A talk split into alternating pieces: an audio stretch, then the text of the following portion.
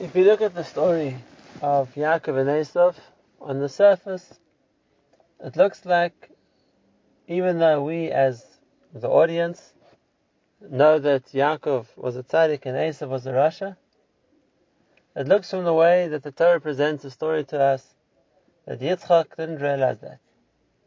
It looks like Yitzchak was taken in by Esav's duplicity, and Esav managed to fool him into thinking that he was a tzaddik when he really wasn't. And he came to ask him questions about how do you mace salt and things like that. And that left Yitzchak with the impression that Esav was a tzaddik, so much so that it even looks like Yitzchak wanted to give Esav the brachas, he believed he deserved them more. I have a big difficulty with that. Because Yitzchak wasn't a fool. And sometimes there are things that even we wouldn't get taken in by. We would see through the ruse and realize if somebody is being honest or not. If somebody really is Yirei Shemayim or not. If somebody really is living up to a level or not. Just as an example. Uh, I'm in yeshiva in the afternoons. And it happens those times that a boy walks in furtively to the Beis Medrash at 4 o'clock in the afternoon, looking for his pair of tefillin. Uh, you can still see the pajamas top under his shirt. He's not wearing socks. So one doesn't really have any doubt what's happened. And of course, if he notices uh, one of the Rebbeim watching him, so he comes over to the Rebbe and he says, Tell me something, Rebbe, what time was Netz today? Does anyone really think that he's going to take anyone in and make them think he was davening netz? When it's obvious to anybody who's watching the situation that because he's putting tefillin before shkia, never mind netz.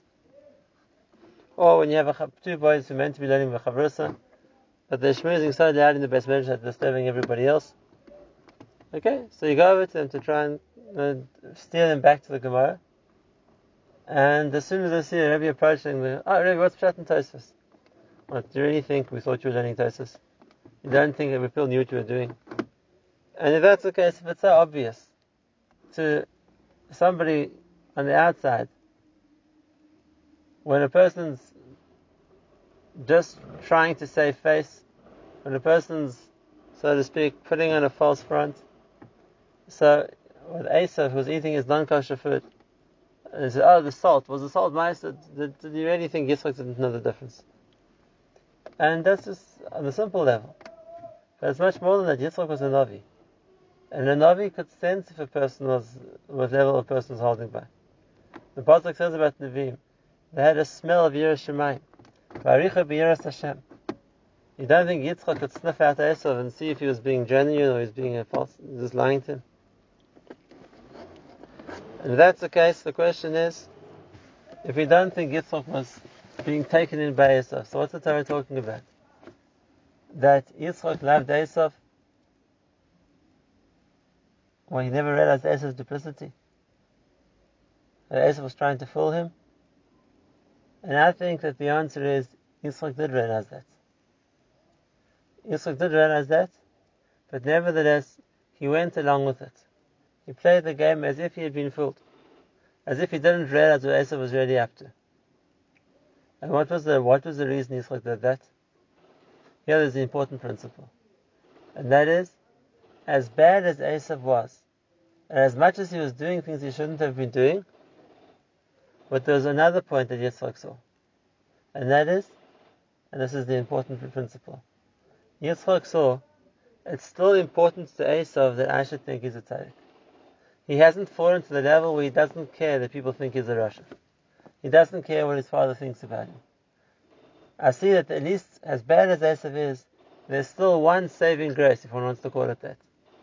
And that is, Esav is still interested that he should be seen as a tzaddik.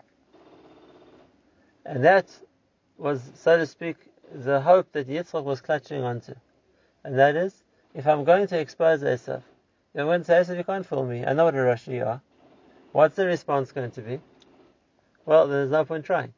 If it's, it's so obvious that I'm a rasha, then I may as well just you know, so to speak, accept the fact that people consider me a Rasha and act like the Rasha. But if there's still a hope that people, Esav thinks, people think of him as a tzaddik, then maybe, maybe one day he'll come back to being a tzaddik. That, I think, is what Yitzchak's strategy was.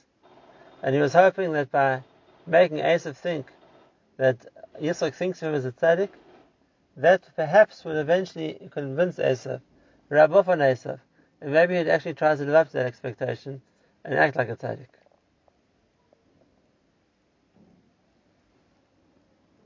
I want to ask another question in the parasha. It says that when Yaakov came to Esau to get the Yaakov came to Yitzchak to get the brachas, the brachas which were earmarked for Esau, and Yitzchak wasn't sure who was there. So it says, "Vayarach Esreich Begodov." He smelt the smell of Yaakov's clothing, and in Yaakov's clothing he smelt the Chazal tells the reich of Gan Eden. Vayarach Esreich Begodov, v'yamer re'ei reich benik reich hasoda sheberech Hashem. He smelt the smell of Gan Eden. And that's why I gave him a bracha. Now there's a Gemara in Sanhedrin on this pasuk. It says, "Don't read Begodov that he smelt the smell of Yaakov's clothing, but rather Boigdov. He smelt the smell of those who were rebels, those people in Klal Yisrael who had rebelled against the system, those people who were doing averis, those people who were unfaithful.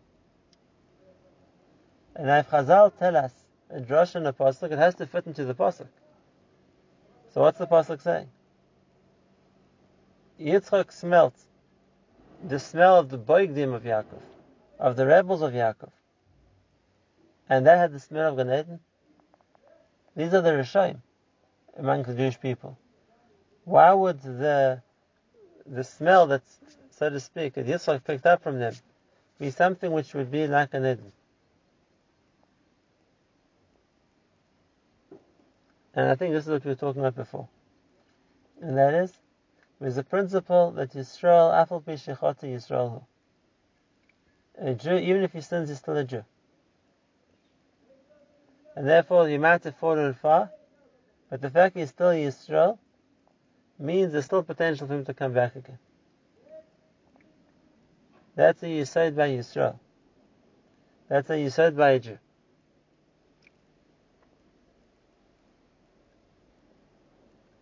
Yitzchak originally thought that that principle applied to all his descendants. And therefore he thought that that, that potential applied to Esav too.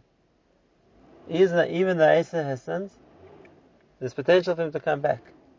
And therefore the strategy Yitzchak was relying on was by helping Esav feel that he's a tzaddik, or Yitzchak thinks he's a tzaddik, might bring him back. Now that applied to Yaakov. By a Jew, that's the case. And therefore, when he smelt even the Boigdim, even the rebels of Yaakov, even those who are disloyal among the Jewish people, there's a potential that they'll come back. They can also get back to Gan Eden. Like we know, call Yisrael Yeshlim Chelik. All of Klal Yisrael has a Chelik in that. And they can work and tshuva to get back that Chelik. But the Esav, the Gemara discusses in Kedushin, if Esav had the din of a Yisrael Mumar, of a Jew who had rebelled, or not, Esav had lost that title. He was out of the picture. And that's the Yisod. When Esav comes in front of Yitzchak, then he sees, he smells, he trembles tremendous, uh, uh, with tremendous fear. Azal Teras, he saw Gehinnom. When he saw Esav, he saw that this is somebody who's there's no hope for. So to speak, there isn't that principle of Yisrael, of Apishachot Yisrael who by Esav.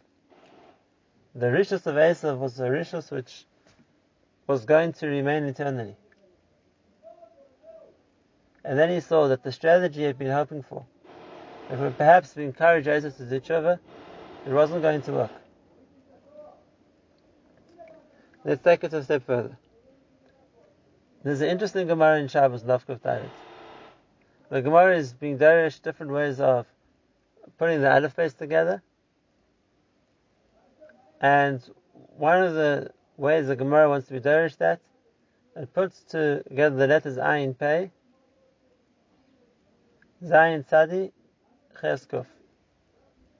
And the Gemara, the Kuftaret, Kielu records a conversation between Gehinnom and Hashem. Using the words Ayin Pei, the Gemara says, the Gehinnom says Hashem. I'm tired, so to speak, I need something to sustain me. And therefore what he's asking for is give me Rishoim. Give me Rishoim to, for him to consume. And Hashem's answer to him is Zayin Tzadich Yaskuf, which is Zet Tzachak. And that's the Gemara's Darish. I'm not going to give you from Zera Yitzchak. They don't belong to him. Rather, who will he get? He'll give him the Umas Oilam in place of that. On that, we see there's a certain level that the Zera of Yitzchak doesn't deserve Gehenna. And Yitzchak thought it applied to all his Zera. It applies to Esav too. And if that's the case, then he's then he has that hope that Esav will become a tzaddik again. And that's why he's going to treat Esav as if he's a tzaddik, and hopefully that'll have an effect. But we know that HaKadosh Baruch Hu tells Avram, Ki be Yitzchak yikar And some of the children of Yitzchak will be considered your descendants, not all of them. And therefore, not all of Yitzchak's descendants merited that, that protection. It's Dafik Yisrael. It's Dafik Yisrael. And so, therefore, even though Yitzchak's strategy didn't help Esav himself, but we learn from that a principle. We learn from that a chinuch system. And that is, if we see somebody who wants us to think of them as a tzaddik, they're trying their best to convince us that they're good. Yes, we might be old enough and wise enough to see through that, and see it's just a ruse. See, it's just it's not true. But one has to have the chacham to know: is it clever to exp- tell the person, "I know the truth"? You can't fool me. In which case, they might not try. They might give up and say, okay, so then we consider the Rasha. We'll like the Rasha. Or sometimes it's more clever to go along with it. Let the person think, I think they're a tzaddik. Because if they still hold, wants to be a tzaddik, they still hold it as a value being a tzaddik, and people should think of them as such, then that's a possible uh, That's a possible way that will eventually convince them to be a tzaddik. If they're part of the Zera Yaakov, then they have that principle of Yisrael for Bishachot Yisrael, it can still help them. And that's why is it always is it important to know what someone's doing for sure? Is it important for them, for us to tell them we know what they're doing? That needs a certain shekel adas. Sometimes it's better that they don't know that we know what they've done wrong. That way there's two benefits. Firstly, that way we aren't forced to act. If a person knows that we're aware of what they've done wrong, and we don't act, it looks like we're accepting it. If they don't know what we know, then the, our lack of reaction isn't taken as acceptance. But there's a second point as well.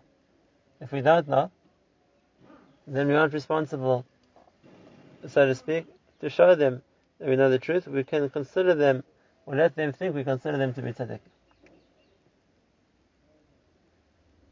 And that maybe that will make an image which they're trying to protect and hopefully one they're trying to become.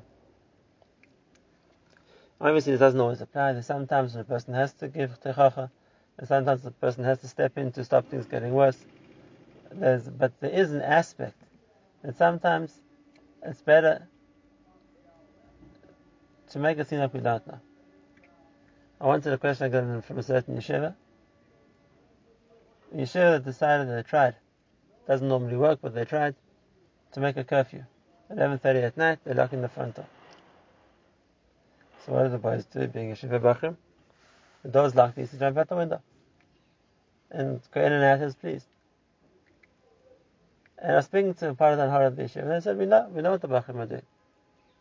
It's not like we don't, we know, we, we're aware that they're jumping in and out the window. But, if they think we don't know, so then we don't have to do anything about it. I said to there's one thing you have to do. You have to put a mezuzah on the window. If that's now become a way of getting in and out of the buildings, that's like a doorway. But uh, that's a particular situation. And this brings us to a more general rule. And that is, if it's important for somebody to be thought of as a tzaddik, that's an amazing thing. It means that's what they want to be.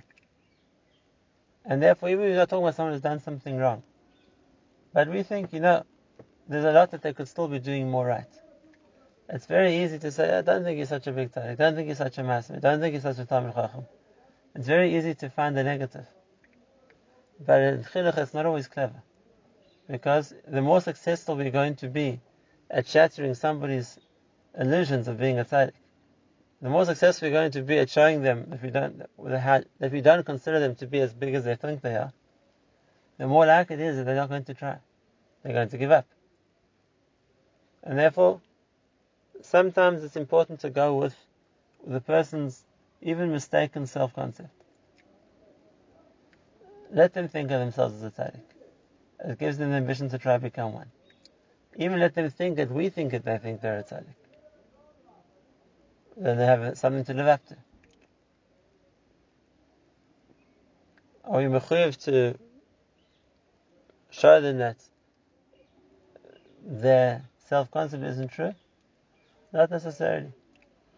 There'll be a stage later in life, maybe that this is time to learn mussar, and the try, time to work on realizing a person's true level. At certain times, the, what a person thinks that they are, or the person is trying to make us think that they are, that is the mailer of uh, helping them, or at least making it easier for them to live up to their own expectations.